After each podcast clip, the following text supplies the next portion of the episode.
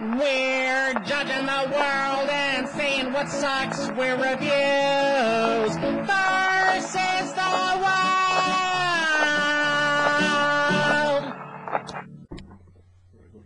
Okay. Hello, ladies and gentlemen. Welcome to the reviews versus the podcast. Podcast. yes. Welcome to the rest Podcast of the show. podcast. The podcast podcast. Welcome to the reviews versus the world podcast. Um, and I am Aldo. I'm going to be your moderator for this uh, fine afternoon. As uh, me and a couple of other reviewers from Reviews versus the World are going to sit down. We're going to talk about animation. That is our uh, subject for today. Um, but before we start talking about the wonderful, fantastic world of animation, I'm going to have uh, each of our fine guests and uh, reviewers here um, introduce themselves and let us know what they've been up to as far as entertainment goes this month. So, Brady, what have you been up to since our last podcast? All right. Hi, everyone. I'm Brady. Like Aldo just said, he took away my thunder of introducing myself. So thanks. Uh, Just stab me in the heart, why don't you? Can we? No, that that would be uncomfortable for everybody involved. I don't know. I feel pretty good about it. So th- this month I've been able to jump back into some of my absolute favorite things. So Nintendo did something this last month where each week they re- they released digitally a Wii game that for just ten bucks for that first week, and then after that you can still buy it for twenty bucks. Um, and one of the games that they released was the Metroid Prime trilogy. And so I've been revisiting Metroid Prime, and I have to say, I have come to a decision that it is my favorite game of all time. It is an absolute masterpiece, and revisiting that just warmed my heart. Strong language, Flanagan. I know. And then, you know, while I was busy visiting things that I love that are my absolute favorites, I visit, I revisited my absolute favorite TV show and started rewatching Arrested Development. Mm. There's always money in the banana stand. Fantastic. Fantastic. John, how about yourself? Let me steal your thunder. And uh, what have you been up to this month? Well, Thunder Thief! I got my thunder stolen by Aldo. You could say you could say that I'm a lightning thief. Oh, Ah. Rick Riordan, I'm just waiting for that paycheck. Hey. wow. so mostly I've been getting ready for my first review, which is Nimona, which is a wonderful webcomic that you'll hear more about later. But also, I um, finally got some comic books back from my brother-in-law. We, we passed them back and forth and back and forth. I still have his Batman and Son um, on a shelf somewhere, and so it's my turn to, you know, hold on to the collection. We kind of share them back and forth. But uh, was reading the first trade of uh, Zero Year, which is part of the Ooh. not the The New 52. not yeah, New Fifty Two. It's Capullo and, and uh, Snyder, Snyder, yes. and it's the first part of the not the current story, but the one before it. Yes. Um, it's kind of their New Fifty Two version of Batman's origin, but I would say that it fits in. I think you can read it and uh, Year One, and they don't, you know, step on each other's toes. I think Well, you. they work. I don't know if you finished it, but you'll find out that Zero Year is actually referenced as an event that happened in Gotham. Not so much the name of the, not Yeah. so much the name of the story. So that's Yeah, one I of the know. things I like. It. So I mean, if you if you're really like into the the lore, quote unquote, you can uh, essentially put year one before year zero. It's, the, the Sure. titling won't make sense, but the timeline does. No, I mean like wh- whatever works for the head canon, right? You know, Yeah. Like, and it's I, I just love it. I think that it's great writing, great art. It really puts it really puts a new spin on the Riddler. I like I like him as a villain in that sense. Anyways, that's just me. Um, Steven, how about yourself? What have you been up to as I steal your lightning slash thunder? So yeah, my uh, two favorite forms of entertainment are cartoons and comic books. Um, but over the last month, I've been indulging in my third favorite, which is the British crime drama. You know, for something completely different. Um, I have been. I been. see what you did there. yeah, because, Because of British, yeah. yeah, the most Yeah. famous British crime drama is Monty Python's Flying Circus. No, just the segue was. I was complimenting you. Thanks I for the compliment. Uh, Speaking of Segway, did I mention that I watched Arrested Development recently? so I have binge watched uh, Foyle's War, which is fantastic. Um, Luther, which is terrifying. Oh my gosh, it's it's it's a hard show to watch. I watched the entire season of Broadchurch in three sittings and guessed the murderer halfway through, but still had a fantastic time. But the one that I have enjoyed the most has been uh, Kenneth Branagh in Wallander, who is a Swiss, I think, detective. Um, although everybody has posh British accents and they pronounce things with British uh, phraseology, which is why it's Wallander and not Valander. But- oh my gosh, uh, it, this man, he is the saddest of sacks. Uh, he just his life is horrible. Every time something good is happening to him, you can bet things are gonna get horrible in just a minute. Someone's gonna die. Someone's gonna get shot at. Someone's gonna get fired. Like it's just heartbreaking to watch, and he's still dedicated to the cause of justice. Um, I've now seen four of I think there are nine Wallander movies out right now, and I've seen four of them. They're great. I love them. See, are these all on Netflix? Because I think these are ones that like Netflix says you should watch this, John. You like this, John. Why don't you watch Luther instead of Futurama? Well- uh, first things first, Netflix. I'm a bit of a Mennonite and don't actually have Netflix or the internet or a big TV. Um, so I don't know, but I have the DVDs if you ever want to borrow them. Oh, okay. Anyway, I, I know that a lot of these shows are on Netflix. Um, I know Luther and I think Broadchurch is. Luther's so hard to watch though. Yeah. Oh, it's it's hard. It's just oh, it's so these people they're terrible and they deserve to die, and they do. Woo! Oh, yay for that! so I'm trying to pull up this list of stuff I'm watching, but that's not working. I just I, I, I watch a lot of anime and I watch the simulcast stuff, so there's a lot of that kind of going on. I'm watching a, a show called Assassination School, which is about an alien that blows up the moon, and he tells the government, "You have one year to kill me, but let me teach you a high school class." So he teaches this high school class out of students he picks himself, and he's What? and he's training these kids to kill him. Oh my god. Because, because if they don't kill him within the year, he's gonna blow up the Earth instead of the moon. The, the, the standing practice for anime seems to be let's find the most engaging plot we can and then shoehorn it into a high school setting. oh my god. Well, sorry, sorry. Let me be clear. It's a junior high school. Oh. Everything's different. now. So it's completely original this time. completely original. You thought you'd seen it before, but no, the alien is in a junior high school. So it's it's fun, and the teacher's like this big yellow alien with tentacles, and it doesn't go there. I promise. Um, Hey. Um, but he's, he's really fun in that like he, he his ch- skin changes color like so when uh, somebody answers something correctly he turns like bright green and he's like yeah a little circle hop ha- happens on his face. When somebody answers a question wrong he gets red and a little X appears on his face. And it just does a lot of that stuff. He flies at Mach 20 so for lunch he goes to China to get authentic Chinese food. Um, so yeah. Well, I'm glad that it's something we can all relate to. Yep, I I know the struggles of being a big yellow alien who can fly at the speeds of Mach 20. That's a I- whole lot. I- I- Isn't this loosely based on a Dickens novel? oh, clearly, uh, yes. Little Dorrit, I think.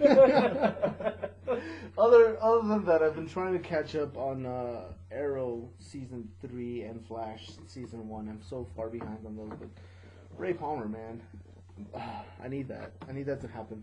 Um. Anyways, so we're gonna go ahead and uh, delve into our actual discussion topic, which is animation. Um. And so, just want to get everybody's opinions on kind of what they like, and uh, just their thoughts on just the overall subject of animation, you know, traditional and CGI. So, Love I mean- it. Next question. Um, potentially the best and highest art form there is. It has the potential to do anything. I don't know why it's not used more. Yeah. You know, I wrote a, I wrote a paper on um, how Ender's Game should have been adapted as a animated series likened to Avatar: The Last Airbender. No, I think probably that, watched uh, that. I would. yeah. See. I certainly would have watched that. Well, why not? That way you're not like, well, here are the child actors who aren't all good actors. Hey, I like the Even- boy from Hugo. Yeah, and, He's- and, and I will he say, not the you know, problem. he was not the I, problem. I, I, I will say that actually I was very impressed with a lot of the child actors that they had in the live action movie. That's true. But definitely with animation, you can get away with, you know, getting with not exactly having to deal with kids playing kids. You can have real actors, thespians, you know, doing the roles. Yeah, that's good. Harrison Ford. Nothing against the man, but I don't. no, I consider just him it a was it was a, thespian. the story. It, the problem was adaptation. I think Yes. Mhm. But I think that you know you could. They already have a relationship with Marvel Comics I, because they adapted it into like some graphic novels, Yes. and I think that you can tell the full story that way. See, I'm I'm personally a fan of the 24 episode uh, format that's been adopted by anime in Japan because you can tell a pretty lengthy story in that way. Um, you know, there's also you know 12 episodes, or you can be like Dragon Ball Z and have 300 episodes. Um, but I am a fan of animated series. Avatar: The Last Airbender did such a fantastic job conveying such a beautiful storyline, minus that first season where nothing really happens. Um, Hey, if you're on the fence about watching Avatar: The Last Airbender, we have a review that you might want to see. Plug. you know, the thing that I like the most about animation, and like, I kind of, when I go to entertainment, I like things to be a little heightened. I don't generally care for entertainment that tries to be really close to reality. I don't necessarily like things that are really grounded and gritty. Um, although I have been recently binge watching a bunch of uh, British murder mysteries, so whatever. Um, but like animation, one of its strengths is to take things that aren't actually realistic, like characters that don't look real but make them feel human. You've got this sort of elevated, slightly heightened sense of reality because you've got these worlds that are richly detailed in a way that the human eye doesn't generally comprehend when you're just walking down the street. Um, and so this way to stylize reality to make a point, it, it's it's fantastic. It's something that you can do to some extent with uh, color manipulation and live action. Pushing Daisies is a live action show that does this really well, um, and you can do it a lot with CG. Is I mean you see like Avatar, not the Last Airbender, Avatar the the blue Smurfy elfy people. Um, that's a show where they took animation techniques but tried to apply it in more or less a live action setting. With Um, motion capture, so yeah. that's kind of where it blurs. the line starts to get Yeah. really blurry, but in, in the realm of pure animation, whether it's CG or it's it's traditional hand drawn, you've got this uh, ability to take the natural world and just tweak it a little bit, just heighten it a little bit. Um, and I mean, basic tenets of character animation with the squash and the stretch, exaggerate uh, a reaction to a stimulus to make the reaction feel more real, even though human bodies don't actually squish and stretch like that. It, it's pretty fantastic, if you ask me. One that's that's one of the principles, you know, exaggeration and anticipation. I like what you said because that's what good animation is: is the illusion of life. Mr. incredible space looks like a monolith. It's kind of a funny, you know, shape, but he still moves realistically. You know, the the good characters in, in animated films move realistically, even if they're you know fantastic creatures or you know superheroes, or whatever the case may be. You know, an old man with a balloon house, whatever. You know. And like, and for like for me, I recently just went back and rewatched the 20th anniversary version of um, Ghost in the Shell, um, which I don't know if any of you guys have have seen that. Yeah, I've seen it. Okay, um, so you, sh- you really should. It's a really fantastic. I know that it's like one of those that's on the list of like the anime. I, I feel like a lot of people should watch it just because it, it well it was you know people always give the credit of being the inspiration for the Matrix and once you watch it you're like yeah okay is Yeah, yeah, Yeah. totally is. So if, you, so if you like the Matrix I feel like you'll enjoy this one but one of the things I love about it just kind of going back and watching it in you know kind of its high definition glory was the fact that um, a lot of the people in there are are like cyborgs or half human half people and the main character, one of the things they do is put a really big focus on her eyes. So anytime you see her eyes, there's just an incredible amount of detail in them, and it kind of just separates the fact that she is a little bit more human um, than you would be led to believe due to her like robotic creation and mannerisms and that type of thing. And it, because the ghost in the shell um, goes to the idea of like, can machines or can artificial intelligence has a soul? At what point do we stop being a human and start being a machine? That type of thing. So that's what the ghost is, and that's what they refer to their identity or their information banks as their ghost. Um, so that's that's one of the things, and her internal struggle is that she doesn't know where she stops being a machine and starts being a human type of thing is. And so one of the ways they you know push that across is with her eyes is adding the extra amount of detail, where her eyes just look more realistic than you know all the other characters. And you know what else is great about animation? Anvils on the head. Oh yeah. Yeah, seriously. I mean, if, if you want to bring things to life, that's how you do it. I mean, nothing is more realistic to me than an anvil falling on someone, then turning into an accordion and walking away. But how much can we learn about like comic timing and you know how to play out a joke and all of that from the Looney Tunes shorts. You know, I was Oh, just sure. trying to lighten the mode, lighten the mood here. No, I'm thinking about how great Chuck Jones is right now. Sorry, I'm on a different planet. Oh. Well, you know, one thing that I will definitely say about animation is, as opposed to live action, you have so much more control. If you want to portray something, you don't have to rely on, well, what can we do with our special effects? What's in the budget? No, you just do it. You tell your animators, this is my vision. I want it to, you know, zoom in up here, and I want them to be flying in a glorious manner with all sorts of colors. And guess what? You don't have to worry about adding in the After Effects because you animate it in, and you have that control that you lose in live action. And that's where I think that a lot of the draw for me in animation is because you realize that it is really the vision of what the director wanted to present you with. Better hope you have a good director. Yeah, Yeah. because you have to remember, oh, if uh, this person is going to be passing, you know, down a hallway and going through different kinds of light and dark, and you better remember to put on all the shadows just right, or remember, you know, do this.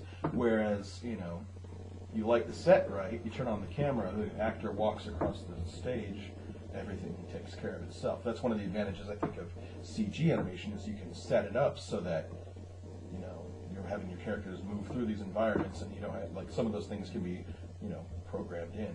You know, I think that I- I wish we had more 2D animation still because we see less of that now. But Oh, it's think- still out there, though. Yeah. It's still out there. You there. just have to hunt for it more than, than you used to.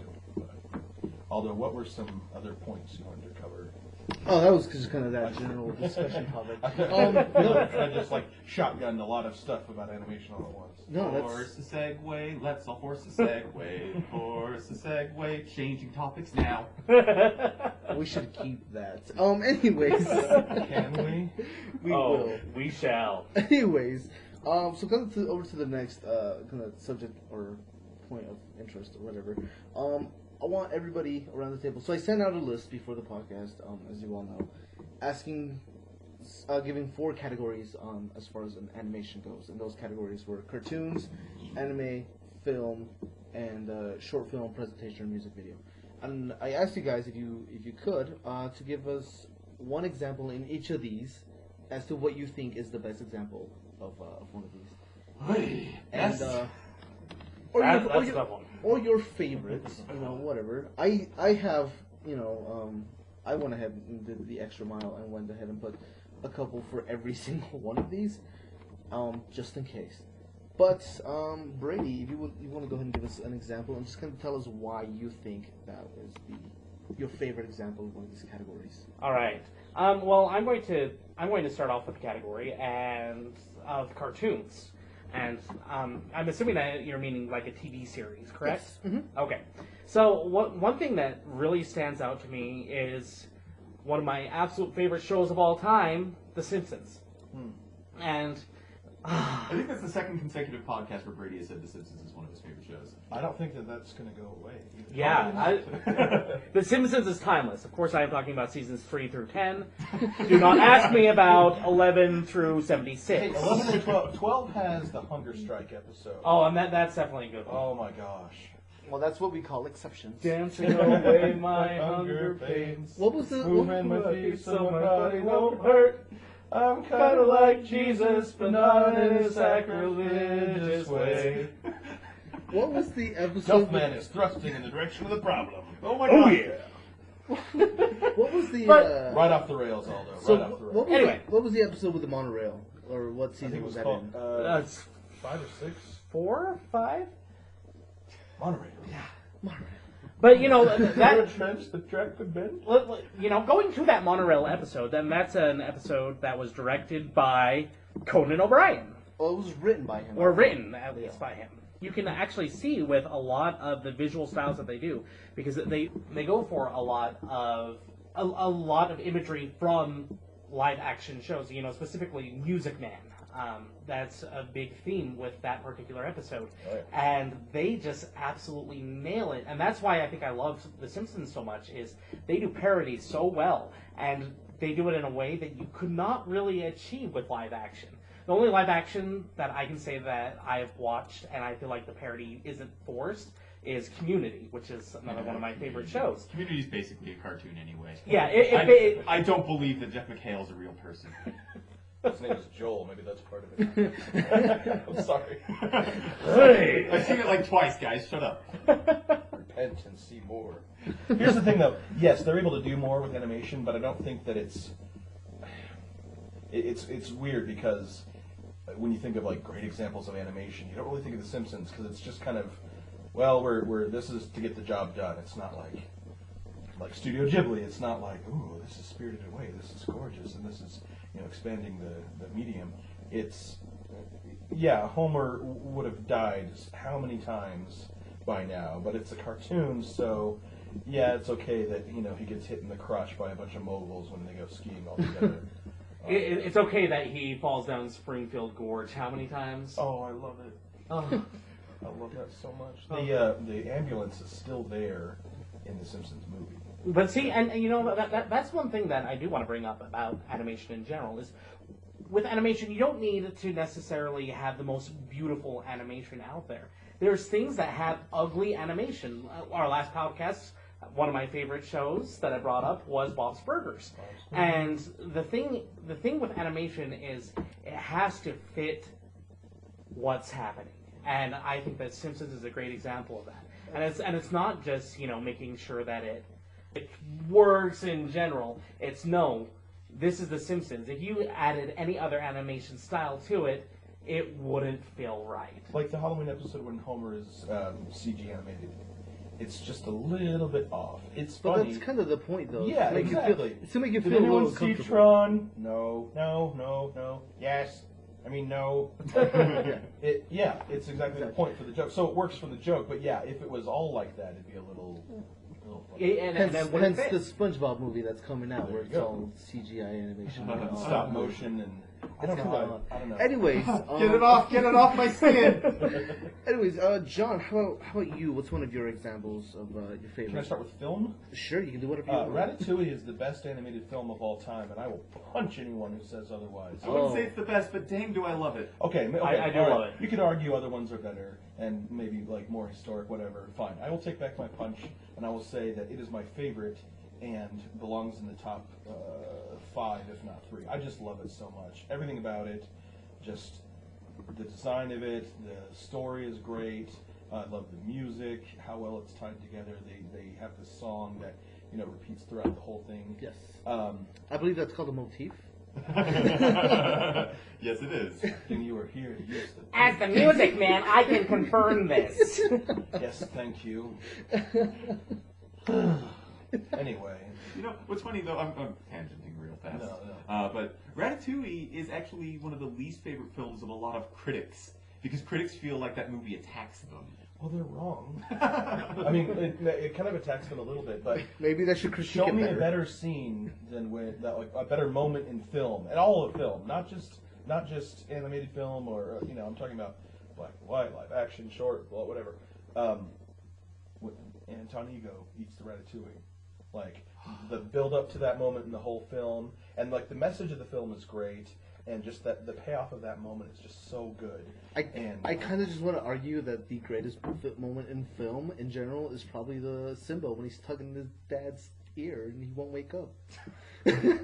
And, I, and I'm going to have to argue with that and say that the greatest moment in the film is the gasoline fight from Zoolander. oh my gosh. And I think it's the time when Chris Hemsworth takes his shirt off. Side note: We did a Marvel movie marathon before the Avengers came out, and there's a moment when Natalie Portman kisses Chris Hemsworth in Thor, and she shouts across the room, "I don't know who I'm more jealous of." Fair point, Ev. So Ratatouille, Ratatouille is wonderful. I love everything about it. Brad Bird is a genius. I can't wait to see Tomorrowland.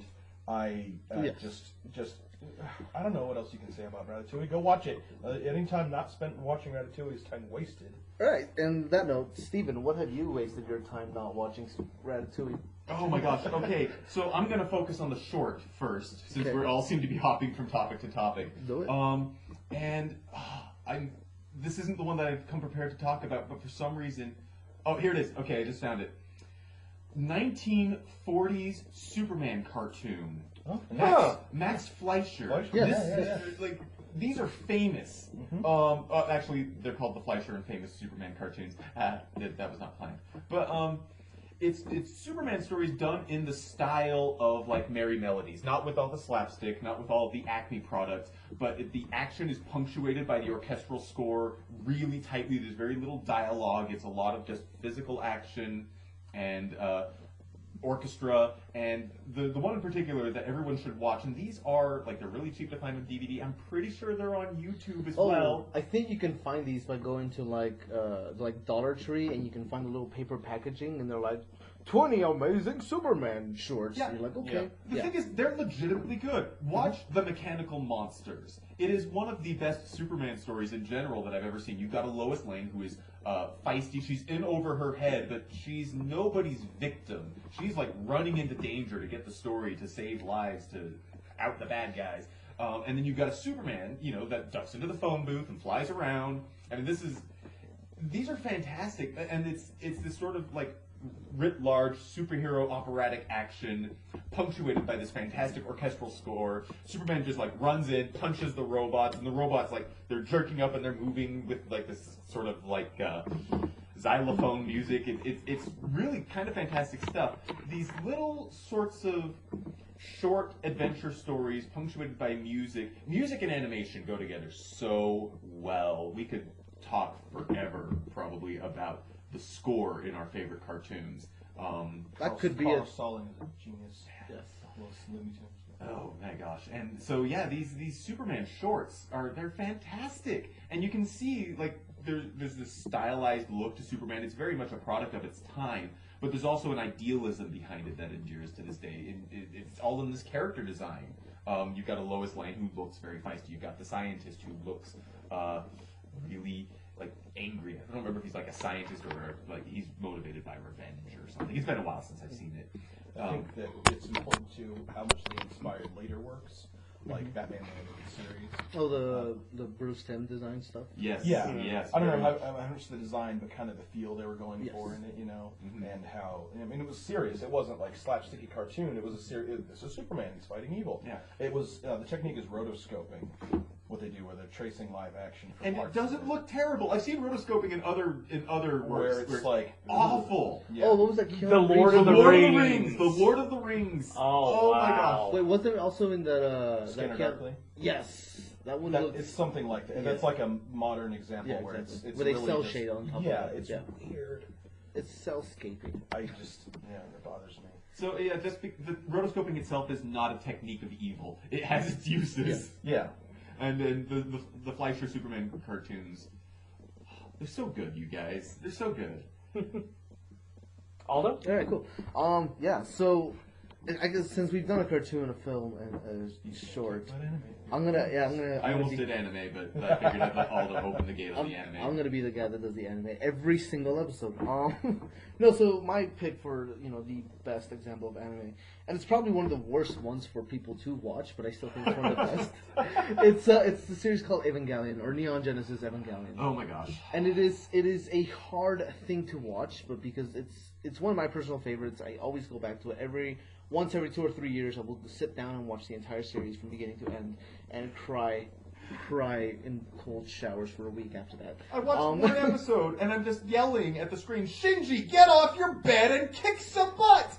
And he doesn't do it. Shinji Kenny the robot. Um, so, so the premise for Evangelion is that uh, it is a post-apocalyptic future. There was uh, something that happened that was called the First Impact, which is uh, implied to be like the second coming of Jesus, in that the mass, the mass majority of humans have been destroyed and killed, and the oceans are red with the blood of people.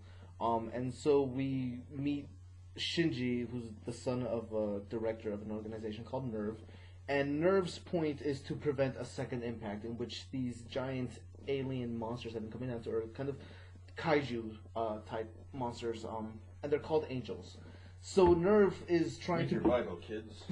It's There's- all in there. there's a- robots. it's all in there. And, Robots. ro- and rock monsters. I mean, I saw Noah. Kaiju alien. kaiju aliens. So Sorry. NERV, so NERV is trying to stop and destroy these monsters uh, before like their last one arrives, and it creates this chain of uh, reaction, and it creates the second impact in which the last surviving humans are supposed to be wiped out. Um, and as the story goes on, you find out that you know NERV has its own, is playing its own hand in this giant thing that's going on, and the director is actually trying to create second impact, but to control it.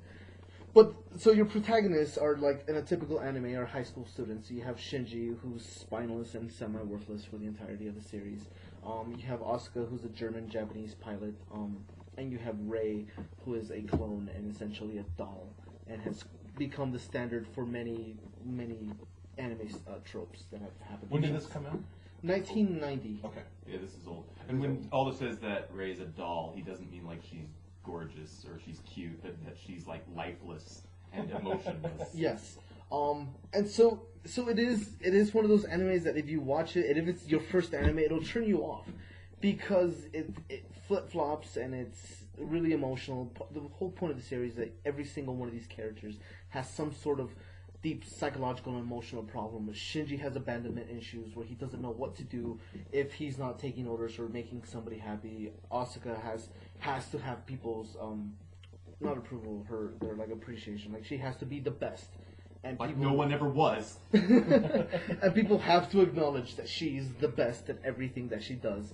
Um, Rei is just a clone who has no personality whatsoever. I think it's important to note when you're talking about Evangelion and when you say that it's Yes. not, it shouldn't be your first anime. Um, it's because Ev- Evangelion is a deconstruction of the giant robot fighting monster uh, genre. Yeah, I- it's a genre, the giant robot fighting monster genre of, of Kaiju mecha. fiction. Yeah, Kaiju Mecha, which is you know Pacific Rim. Pacific Rim should be your first anime. Check. Pacific Rim I should. liked it. Pacific Rim is your introduction into into Evangelion. Okay. See, I didn't realize the. Well, I mean, I realized the connection, but I mean, since it's live action, I didn't Yes. think of it that way. Except for, hey, this is what those cartoons do. And so, And I was like, it delivered. So one of, one of the great things about it is uh, if you read a lot of interviews from uh, Del Toro when he was making um, Pacific Rim, was he he was saying that all the time was like no this Evangelion was his inspiration for this. In fact, he tried to get the rights to do a live action Evangelion. Oh, I would never watch that. It would destroy me. I would watch it if it was Del Toro. Um, Fair enough. Well, and, and so that's one of the things. So it is just kind of this giant mess of people, and the director has gone and said, "I don't understand why people like this series. Everybody, you, everybody is a horrible character." That's what he says. It is in his own words. Quit watching my stuff. yeah, I get the much. impression that Hideaki Anno is just a giant troll. He's I- just he's just baiting everyone. I think he just says Yeah. crap to get him angry. So and so, like part of part of the thing that makes Evangelion kind of so interesting is if you allow yourself to get into the lore of its production, not necessarily of the show, it it really kind of um, you kind of start blurring the line of like how much is it a product and how much is it a piece of art from the from the director, because he pitched it to to the Japanese companies as a set of movies. Of, like I think he said two movies was was the total, and they told him they'd like it, but they want him to make it into a TV show. So he went ahead and um, stretched it out to a 26 episode series.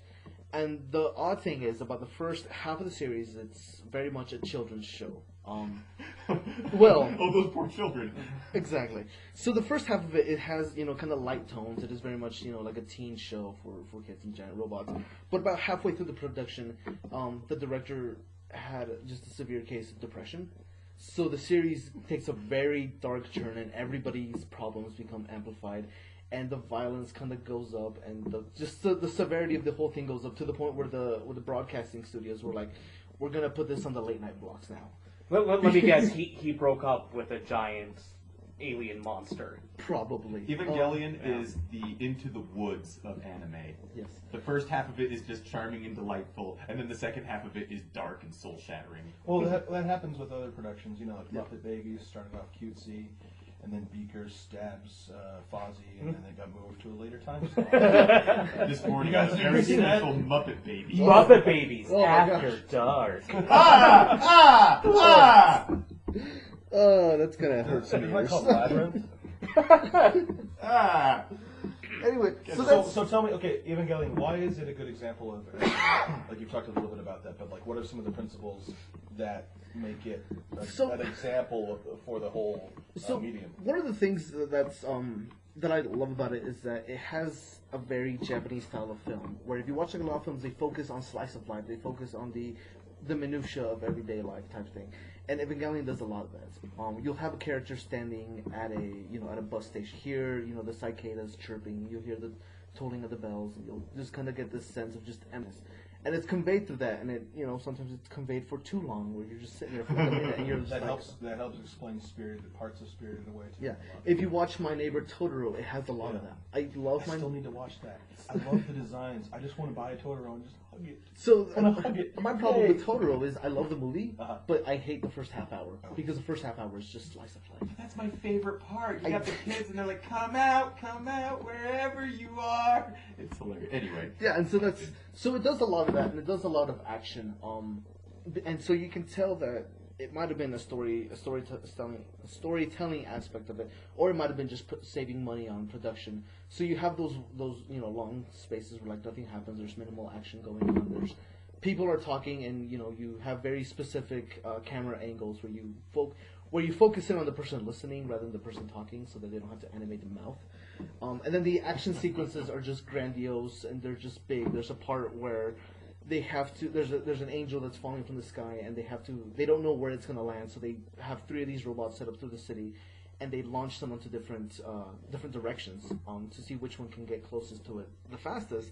And the entire city starts transforming. So this the the the, the buildings start kind of tipping to the side, and they start molding into kind of like a racetrack. So that the the robot, when he has to make a turn, instead of stopping and you know making the turn, he just uses the buildings. He runs on them.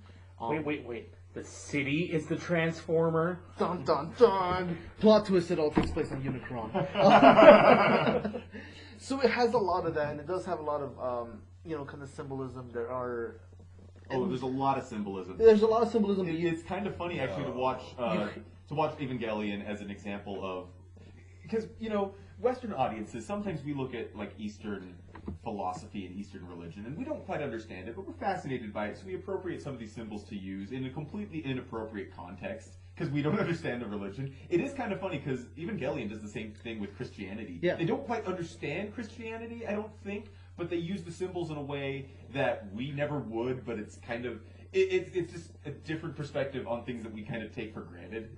The cross is fighting a kaiju. No, the cross comes out of the kaiju. when they when they kill the kaiju's, they explode, and there's a giant beam of light that turns into a cross. And it has This is absolutely the thing that happens. Wow, and, and here I was is trying to make a sacrilegious joke. Nope, that's Evangelion. Wow.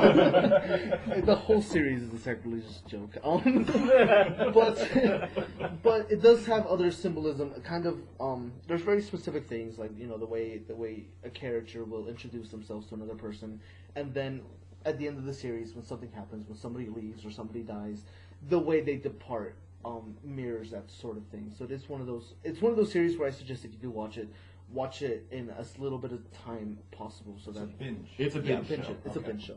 Um, but the Binge last and cry. It sounds. Like. binge and cry and just Binge cold and cry and scratch your skin and, and try to get the bugs. I, I- I'd like to point out that the word binge sounds a little bit different. So when you say binge and cry, it does not sound like you're saying binge and, And cry. Being Jay. Being. Um, and so for me, just it kind of in how it incorporates at least you know kind of that decision to okay, what do we do to save money on the action? How do we convey all these images and that type of thing? It is very meticulously uh, made and designed. This is one of the things that I love about it. Neato. Okay. Yeah. No. Sorry. And anyways, um, so that's it for our first half of the podcast. So we're gonna take a quick break. We are gonna come back and we're gonna discuss our second choices for all of these um, categories, and we'll be talking a little bit more about the future of animation when we come back. Woo! Woohoo!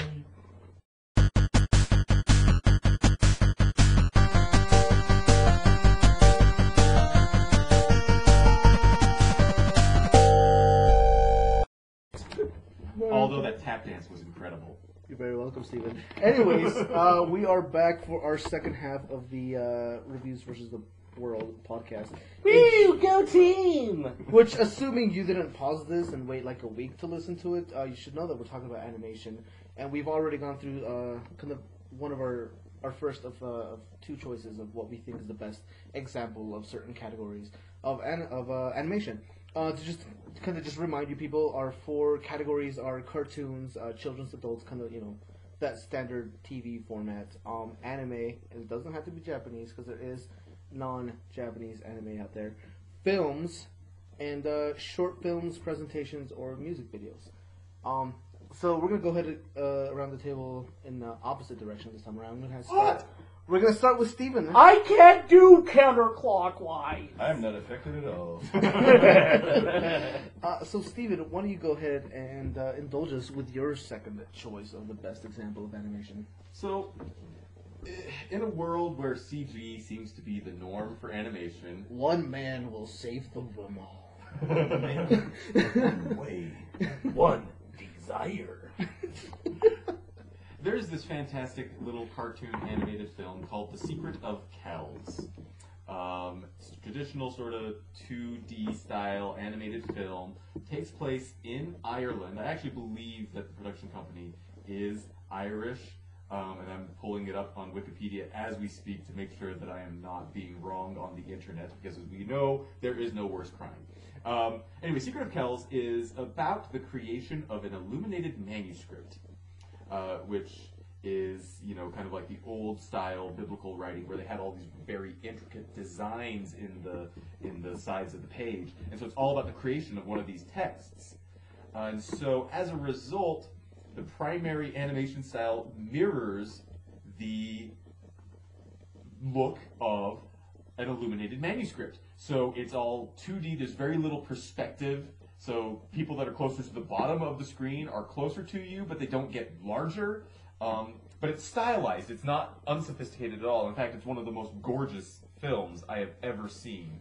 Um, it's, uh, here we got it up. It is a uh, Belgian and French and Irish collaboration. Uh, So, so you were one third right. Yes. Thirty-three percent. I have failed my class in Secret of Kells. The uh, it- it's gorgeous looking, just absolutely beautiful. The accents are adorable. There is a cute little fairy sort of creature. Her name is Ashlyn. I think is how it's pronounced, but it's spelled A-I-S-L-I-N-G. So I probably got it wrong, and I offend all of my Gaelic-speaking listeners out there, of which there might just be my sister-in-law, assuming that she's listening to this. Anyway, Secret of Kells shows how you can take something that is animated and talk about a particular subject and then have the animation style mirror the subject. So you're talking about illuminated manuscripts, you have it look like an illuminated manuscript. And that sort of pairing of the style to the subject is remarkable. It's not something that you see as often in other, heck, you don't actually see it a whole lot in animation itself, but it just highlights one potential of the medium. And it is a fantastic, fantastic film. I first saw it on Netflix, so I'm pretty sure that it is, um, you know, really easily accessible. And it bothers me to no end that it was nominated for an Academy Award in 2010, and I think it lost to Up. And I'm the only person in the world who hates Up. You hate I hate Up. You hate feelings? I hate Up. Do you not have a soul? I have a soul, Wait, and then wait. it watched Up, Wait, and then it died. wait. So let me ask you this: do, you, Uh. do you hate the entirety of Up, or do you hate everything after the first fifteen minutes? Everything after the first 15 minutes. Okay. I, I, okay, I mean, well, you know. I'm not the devil. We're pretty close there. All right, John. Um, what about you? What is your second example for? Oh, well, while uh, we were hearing about Secret of Kells, I actually looked up the trailer, and it looks gorgeous. So, seconded there. Mhm. Um, Nice. I, I am looking forward to this next week, seeing all of the short film Oscars that have been animated. Um, it's playing. if it's playing in Salt Lake City, it is playing wherever you are. Um, there's a theater that's showing all of them. Uh, the Bigger Picture, The Dam Keeper, Me and My Moulton, A Single Life, and what I'm talking about right now, Feast. Why? Oh. Because I loved it, and I haven't seen the other ones yet. Let's say that they're all good. But really, you shouldn't feed your dog that way. Please don't. Feast was adorable, though. No, you should you should take care of your dogs and feed them good dog food. But as far as a wonderful um, cartoon, a wonderful short film, it was wonderful. Oh yeah. Yeah, It was wonderful. that's I, I, you know, I never would have thought of uh, using food as a storytelling mechanism, and that's exactly what I did. and it's so all fantastic. it's all on the dog. And It you is. see the relationship and this guy's life through what the dog is eating. Mhm. You know, it starts off and the dog is having dog food, then catches some table scraps, and then the moment I really love is when the dog just marches in front of the TV, in front of the coffee table, sits down, gets ready. He knows that when the team scores a touchdown, all the food's gonna fly. Yes. And it's just the music hits a nice uh, moment there, a nice little crescendo, and he just like has a whole mouthful of like you know cheesy poofs or whatever they are. Yes. and then doesn't really like the fancy food that the new girl brings in. He's kind of And- you know against it. I love the, the little was it the little sprig of uh, yeah, there's a little whatever, bit yeah. of parsley on there. Yes. You know, he doesn't want the fancy stuff. He wants you know melty cheese on pizza. But there there are a lot of things that uh, it's that nice blend of 3D and 2D, so you're getting the kind of the best of both worlds there. I like that it's you know a different perspective. Um, it's gorgeous. It's funny. It um, has a really great moment. Maybe it's a bit anthropomorphized a bit too much, but when the dog decides he's going to go after the girl, Yes. he knows that he wants his master, his, his owner, to be happy, so he takes off through the street. Some great like shots there where he's uh, going all around, and some food lands right next to him, and he has to pull himself away. you know, it's it's uh, it's just the emotion reads on his face so well when he's just like, "Oh, I want that so bad, but no, no, focus, gotta go, gotta go." So he gets the couple back together, and then once they have a toddler, he gets to have his again with all of the crack coming off, coming off of the high chair. So that's that's what I really liked, and I, I look forward to seeing all of the other short films because Feast it was before uh, Big Hero Six, and so that's going to be the one that everyone has Oh, yes. seen. But I think that it's important to you know see the other films that have been nominated and, and uh, you know expand beyond you know the normal stuff that you see. You know, I catch the live action Academy nominated shorts every year. Yeah. They're fantastic. They're actually, in some cases, better than the feature length films. So shorts are great. You can do you can do things in a short. Uh, I think that you can't in a film or that you you will try to do, but it's it's an interesting medium to play with. Right. And Brady, what about uh, what about your example? What is your second example for what is the best of animation? Well, my second example is actually very close to John's because it happens to be the same studio, and it happens to have won an Academy Award two years ago, and that is Paperman, Yay. Paperman was good. That was fantastic. which which aired alongside, um, I, I think it was I think it was Wreck-It Ralph. Was it? Oh, it was Wreck-It Ralph. It was Yeah. Wreck-It Ralph. Oh, that's right. Yeah, yeah. Was no, I'm mixing up uh, the um, umbrella. Sorry, that was a, that was a different movie. Yeah. Okay. Paperman. Woo, Paperman. So the, the great thing about Paperman is just the style of animation is absolutely outstanding. Um, like Feast, it actually combines hand-drawn animation as well as 3D CG animation in just a seamless way that is absolutely beautiful. And like Feast, it's also a love story with an interesting twist because in in Paperman, what brings them together are these paper airplanes, um, and and it's actually really, and the paper itself is what really stands out to me about this short because it's beautifully animated. You would not think that pieces of paper blowing through the wind could take your breath away, but honestly, they do. And just the black and white style of it, just oh, And I did love the fact that like all the red was accentuated. Yeah. That was Yes, really that yes. added a really It nice. was like touch. monochromatic, except for Red. her lips and Yeah. the lips, the lip print, the lipstick. Yeah. It was very nice.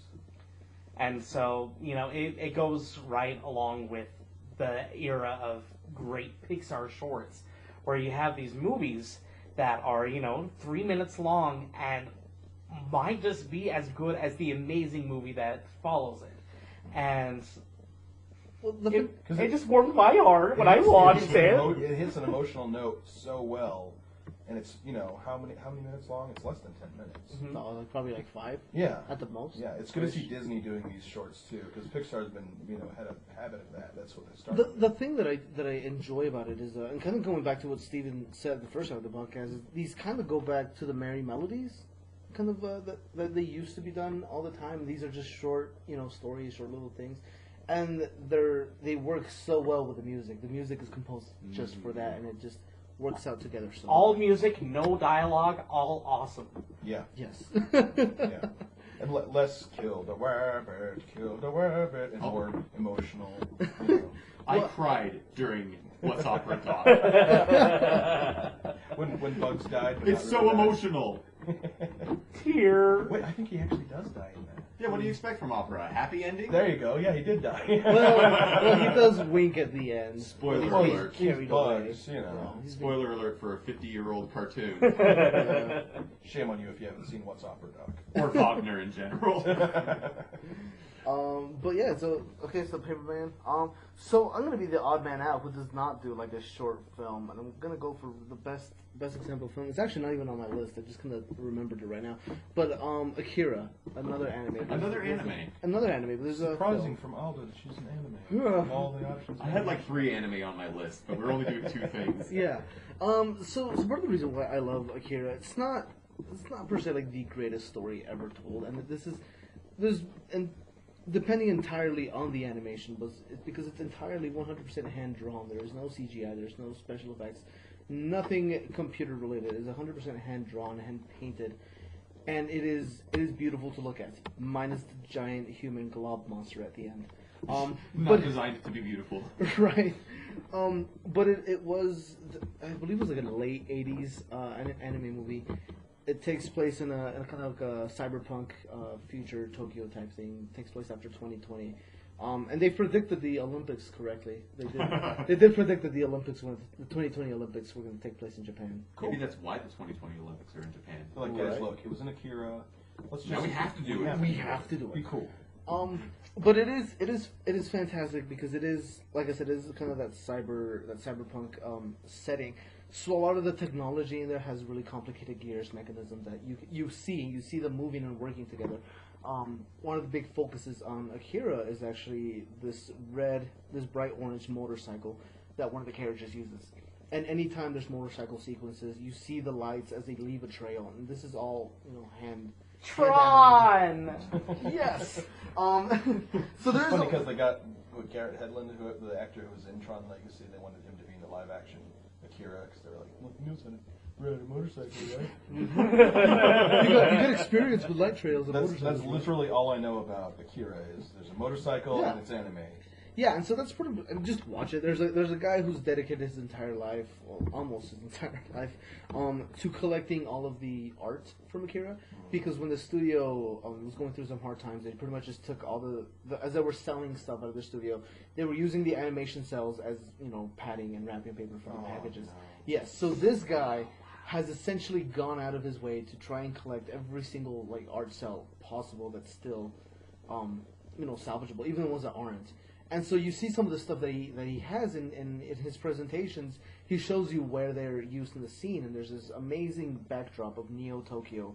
As you see all the all the lights, you see the entire city, and it kind of looks like a floating castle in the sky almost.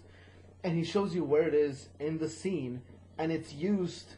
You see maybe like two inches of it in the back as it's covered by buildings, and you see it move. Um, Wow. and so just the amazing amount of detail that's put into this animation is, is just it's just amazing. And uh, like I said, that, that motorcycle, now because there's this whole chase scene where they're where they're fighting uh, like clown, like a clown gang, and they're As using- you do. as you do. I mean, Batman Beyond It's got good that enough right. for Batman. Then it's good enough. But they're, so they're fighting with lead pipes. So there's a point where like they're dragging the lead pipe to be intimidating, and all the sparks come out as it hits the the ground. And I just, I always just have to remind myself, like that's hand drawn. Somebody literally went through and be like, I'm gonna draw sparks today for Yeah, that's four that's hours. an effects the effects animators. They're like, well, you're gonna do smoke. Now you're gonna do fire. Now Yeah. you're gonna do drops of rain. And now you're gonna do Yeah, and, and, and you can watch the you can watch the whole thing and and just think that half of it is just computer animated or just kind of using that, but no, a lot of it is a hundred percent of it is just hand drawn, and so that's my example for the best animation. Well, it seems like it's kind of the go-to. That and Ghost in the Shell is like the go-to example of anime and like classics, and you have to see this and, Yeah. and that kind of. I would also throw pa- paprika in there as well. Paprika. Oh, yeah, For a little pretty much anything by Satoshi Kon. actually. Yeah, I, I throw paprika in lots of things. You know, I was making this lovely lobster bisque the other day. Also, you if you just want to cry and feel your soul die from inside you, watch Grave of the Fireflies. If you just want to know what heartbreak feels like. I don't know what heartbreak is. Said no one ever. Anyways, so that's everybody's examples of what we think is uh, the best example of animation. Um, so what I want to move on to now, we've talked about the past, we've talked about what we currently think is the best. I want to know where where do we see uh, animation going in the future? What do we want to see from animation? Do we want it to be taken more serious? What type of subjects do we want to see?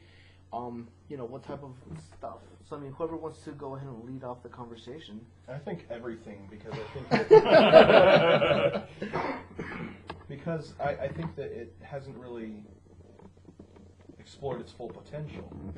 Um, it's seen as a, as a children's medium. It's seen as something that oh we can use it to tell fairy tales, um, which it does really well. You look at Tangled, and that was specifically you know they, they really were going for let's let's have the good things about 2D and let's have the things that we can do with the computer animated parts and try to bring them together. And that I think they achieved it. I think it's great. Um, Love Tangled.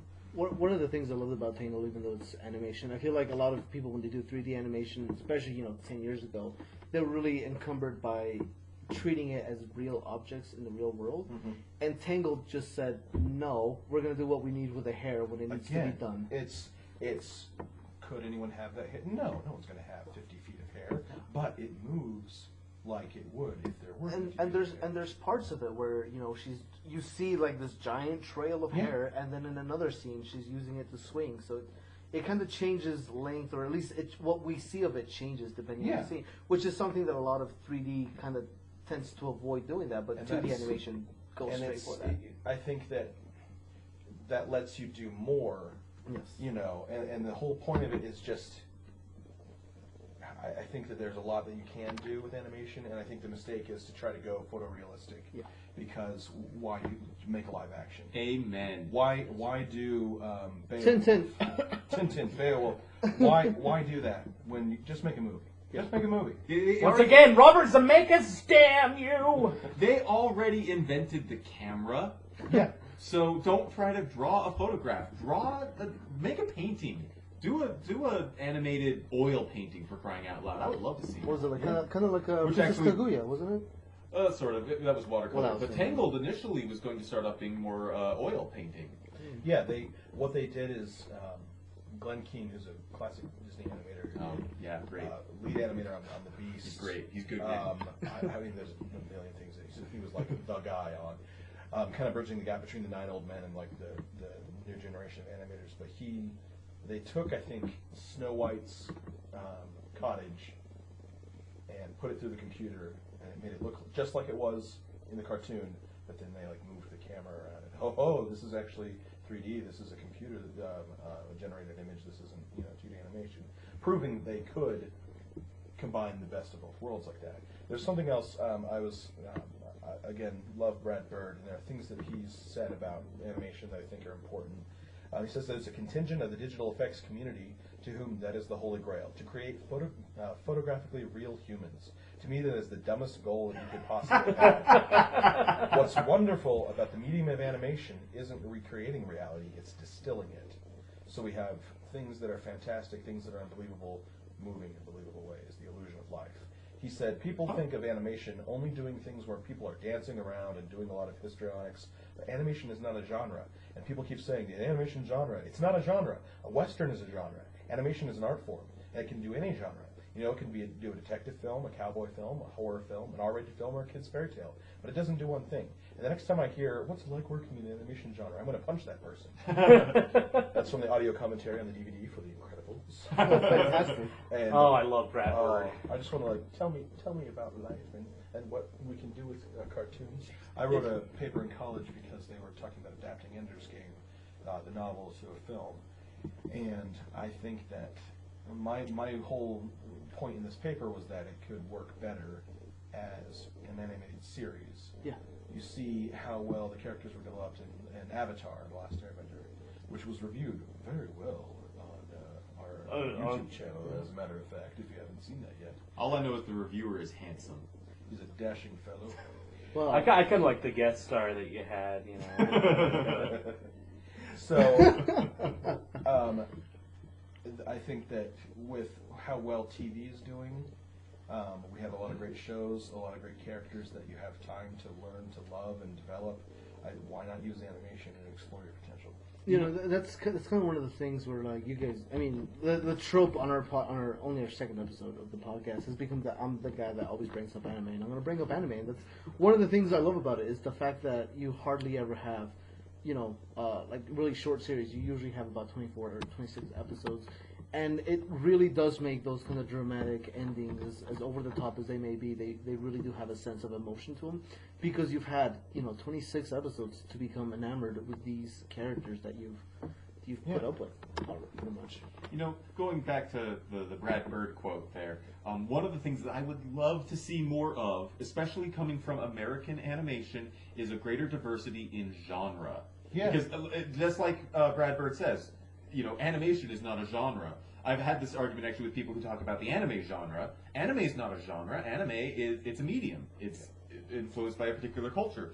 Um, American animation tends to focus right now on a couple of different genres. You've got the romantic musical, you've got the adult comedies. So you've got it, it's pretty much either uh, The Simpsons or it's like Arthur on PBS or it's Tangled. Like those are the genres that we've got, and that's just we're limiting ourselves so much. I would watch a, an animated western. I, Did I you would- see Rango?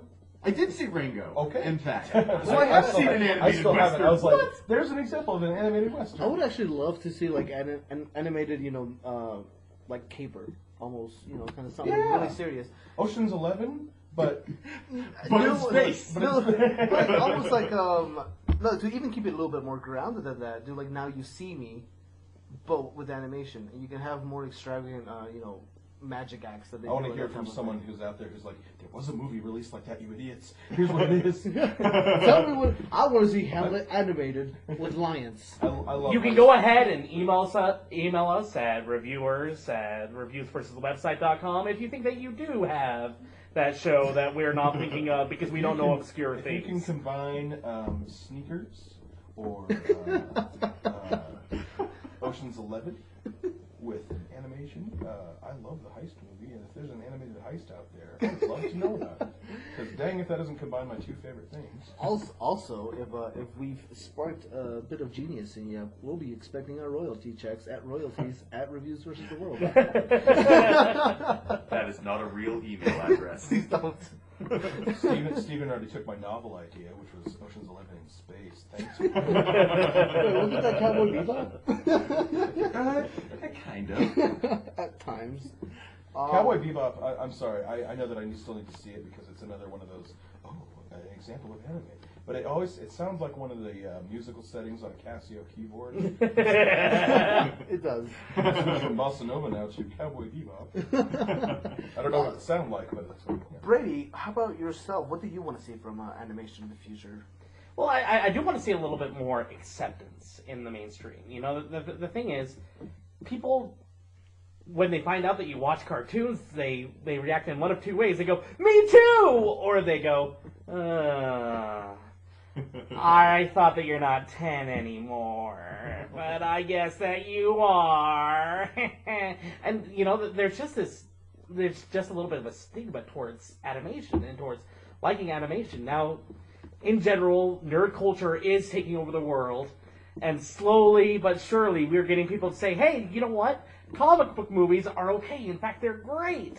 But the next step needs to be animation, that it's not just for kids, or it's not just for, you know, Family Guy fart jokes, but that there's so much more to it. And you can have something in animation and absolutely love it, and it can be your favorite movie of the year, and there's nothing wrong with that. One of uh, one of my favorite examples, kind of of, of animation, talking about uh, comic book heroes, was the, the Young Justice TV show. I don't know if you guys saw that. Um, and as much as it was kind of geared towards a teen crowd, it did have you know kind of certain dark moments or certain things that were maybe leaning a little bit more towards the adult side. There was there was a couple of episodes where they all wake up just in the middle of the desert, and there's radio silence, and none of them can get in touch with each other. And so they're trying to figure out what their mission is, why they're there, and where everybody is. But they've also all lost like the last month's worth of memory. So as they meet each other, they're not 100% sure that they're friend or ally. And it's kind of it's kind of something where you don't typically see that, you know, in an episode of Teletubbies or Arthur, you know. I, I don't remember that episode of Arthur where he Obviously, you haven't watched enough Teletubbies. That's. Ah, that's what I gotta totally missed out on the Black Ops episode where Tinky Winky forgot his identity. Oh my gosh!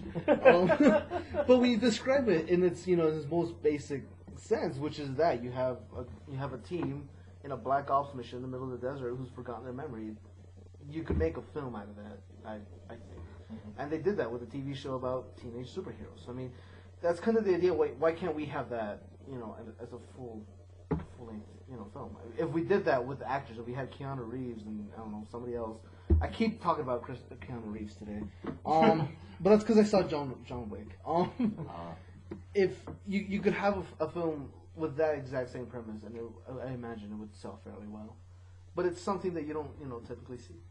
It's it's just I think tough to get a full length animated film that's not geared towards children because people people will watch Up, but who, Yeah. I mean everyone saw Up, but how did you get into Up? Well, I went with my kids. It turns out I loved the first part more than you know, anything. Uh, how did you see WALL-E? Well, I took my kids. And, you know. Well, I would. I have gone to uh, animated films in the theater by myself, and it feels creepy. I did that. I did that. I did, I did that with Wreck It Ralph, and I was just like, uh, I actually did it with the Boxtrolls and with Frozen. I was the only single guy sitting in the back by himself watching Frozen, and that was.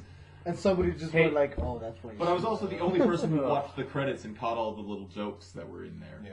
Well, that's. I went to go see Toy Story 3 at 9 o'clock at night, full of kids. I was like, no! I came at 9 o'clock at night so I could watch this movie as a dang grown up about You- kids kicking the You gotta seat. do it on Sunday Just when everyone's just. It's a in ghost town. church. Yes.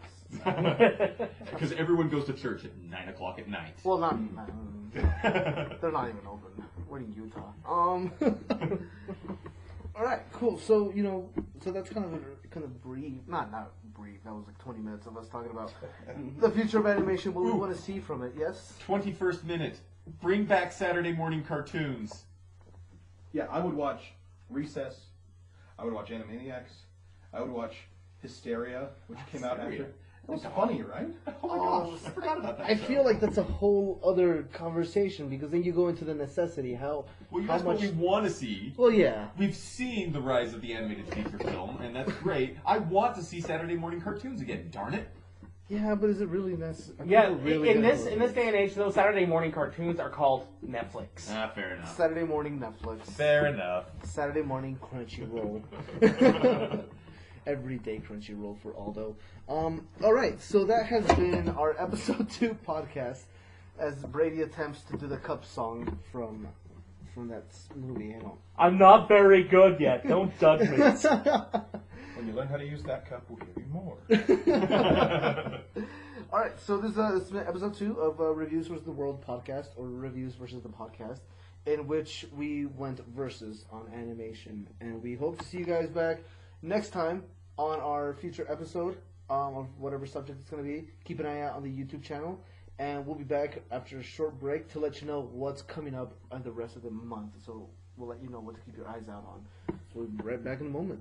Thank you for joining us today.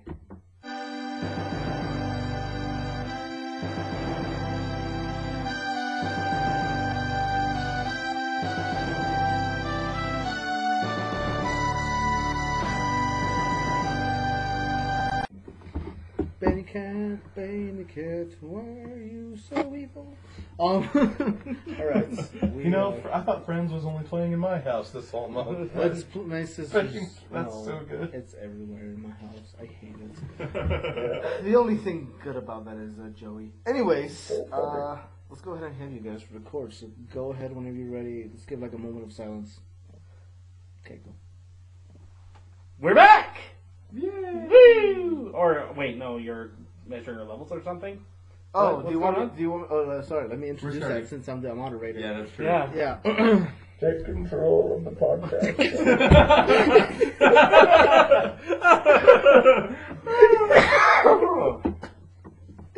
All right. Welcome back to uh, reviews versus versus the World podcast. Yes. this is the section in which uh, we let you know what's coming out. Uh, you know, theaters, uh, video games, and maybe comics at some point in the future. Um, but for today, we're just gonna do movies and video games. We're gonna let you know what's uh, what's gonna be coming out this month, what you should be excited for, what you definitely should not be excited for. Um, so Brady, why don't you going to take it away? All right, let's go ahead and let's talk about games this month. We actually have some pretty big ones coming out. Um, the first one I want to talk about is Evolve. And Oh, I was watching. I was watching all of. Um, shoot, now I've just forgot what I was watching. Nope, remembered. It was Robot Chicken Star Wars. Okay. We wrote down everything my little sister said while we watched Empire Strikes, Ba- Strikes Back because she's hilarious and had never seen it before. So she was like, "Wait, why does Vader? Is Vader mad that he blew up his spaceship? That's why he's chasing him? Okay, all right." but every commercial during the YouTube breaks was Evolve. oh, okay. looks- sorry, yeah, we're gonna get there. We're gonna get there. Um, it looks cool, and I'm not a gamer, but oh my gosh, there were monsters and Cthulhu guys, and it was really cool. Yeah, well, the, the really cool thing about this one is it's a multiplayer only game, and it's asymmetric multiplayer, which means that you have four people against one. So you have one person who's playing the giant monster, and then you have four people trying to hunt him down. So it's basically like the Wii U Mansion game. Yeah, except for with the giant monster. Awesome. with the giant Cthulhu monster, and it actually looks really good. Um, this had been delayed a couple of times, which to me is actually always a good sign because it means that they want to polish it up. So, awesome there. Uh, a couple of other things. Well, the 3D, the new 3DS XL is coming out this month on February 13th. Woo! So new 3DS. Um, it's basically just like the regular 3DS XL, except for it has a few new features, a little bit of extra RAM, which helps to load things more quickly. It has a little nub for the right stick, so it helps you to control your camera a little bit better. And the most important thing to me is that Xenoblade is coming exclusively to the new version of the 3DS XL, which means that yes, now I have to buy it. I absolutely love that game. But accompanying that release is The Legend of Zelda Majora's Mask 3D. I'm so excited for that. I, I, I might actually have to spend 40 bucks on a video game again. I love Majora's Mask. It's top three Zeldas for me, which is for me is saying a lot. But I absolutely love that. You And- play video games like a younger man. Nothing held back. Admirable, but mistaken. Thank you, Bane. And moving on, we also on the 3DS we have Monster Hunter 4 Ultimate, uh, which if you are into the Monster Hunter games, this one is supposed to be the best one yet. And on the Wii U we have Kirby and the Rainbow Curse, which if you played Kirby the Canvas Curse on the DS, this is the sequel to that. And that looks pretty exciting. As well as The Order 1886, which is a, a game exclusive to the PlayStation 4, which has the coolest Victorian steampunky setting, and it's a third-person shooter, and it looks absolutely gorgeous. Um, and other than that, those are pretty much all of the big video game releases this month. So moving on to movies. Yes. Yes, tell me about these movies. Valentine's Day. You have plans to see Fifty Shades of Grey? Don't do it.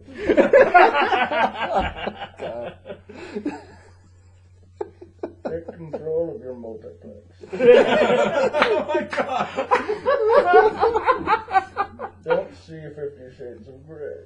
You're killing me here, man. It's all about darkness and badness.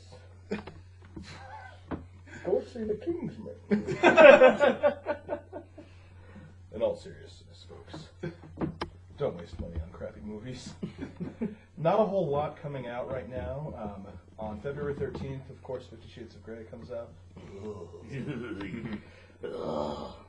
Uh, Kingsman: The Secret Service, which Steven informs us is a comic book property. And that is literally all I know about it. Fantastic. So a, a little bit more about that. It's a comic book movie, yes, but it's spy, but very, very, very R-rated. That is a very hard R, so if you are a little bit squeamish, you might not want to see it. And as far as other things in, in geek culture, there's not a whole lot this month. So stay tuned for more next month. Guys, we do have to give a shout out to Spider Gwen. The Spider Yeah. the Spider Man the, the spin-off that happened from Spider Verse. It's an alternate universe in which Peter Parker died because he became the Croc. Um, was it the alligator or is it the lizard? The lizard? I don't know anymore. Spider Gwen, Spider But Gwen, um, yeah, but doing anything, Spider Gwen. So what Spider Gwen does, other than rock one of the best costumes in comics Really nowadays, great. minus costume. her loafers. I don't love the loafers. Oh, I didn't know there were loafers. I just knew there Terrible. Was a hood. They're like neon blue and hilarious. But she's also like in a punk rock band and Called the Mary Jane. called the Mary Janes, and I believe Oh, Mary Jane. that's awesome. I believe Mary Jane is a member of She's the the lead band. singer, Yeah, I she's think. the lead singer, hope and so. Gwen is the drummer. Yes. Um, so yeah, I mean, it, it's kind of cool that they took this sort of fringe concept that might have been a little weird, but they're turning it into a fully fledged thing, and it's solely based on the strength of that costume. I think. It's, well, it's also. I mean, if you if you read the Spider uh, the Spider Verse issue, it's actually just a pr- it's a really good setup in that you know her father's the the police officer, so she has to keep this hidden, and she's in the. It, it, it has that Spider-Man formula in which she has a lot going on in her life, and she doesn't always know how to handle all of that. And we have does well. never, ever seen a superhero story about a female superhero who has to hide her hidden identity from her police officer farther, farther, Oh, Her- man. Awesome. from her police officer father, Barbara Gordon. oh my gosh! I hope the Green Goblin doesn't you know shoot her in the spine. That'd be horrible. Oh, jeez. oh jeez. Actually, although that would be horrible. Usually, getting your spine shot is a bad thing. Take control of your properties. also another shout out um just we're just doing i think there's a couple um the darth vader issue one uh, mini series from marvel comics is also coming out uh Written by Kieron Gillen, or however you pronounce that. yeah kg Really? um Good. yeah so it's gonna be coming out uh check it out if you if you picked up Sp- uh, star wars number one that came out last month uh this is also gonna be tying into it a little bit um as far as i know i don't really care much for spin-offs. But except for the rebel heist. That was excellent. Anyways that's neither here nor there. Um join us again once again join us next month uh, for our next podcast in which we will all get together and just ramble on too much about everything and nothing at all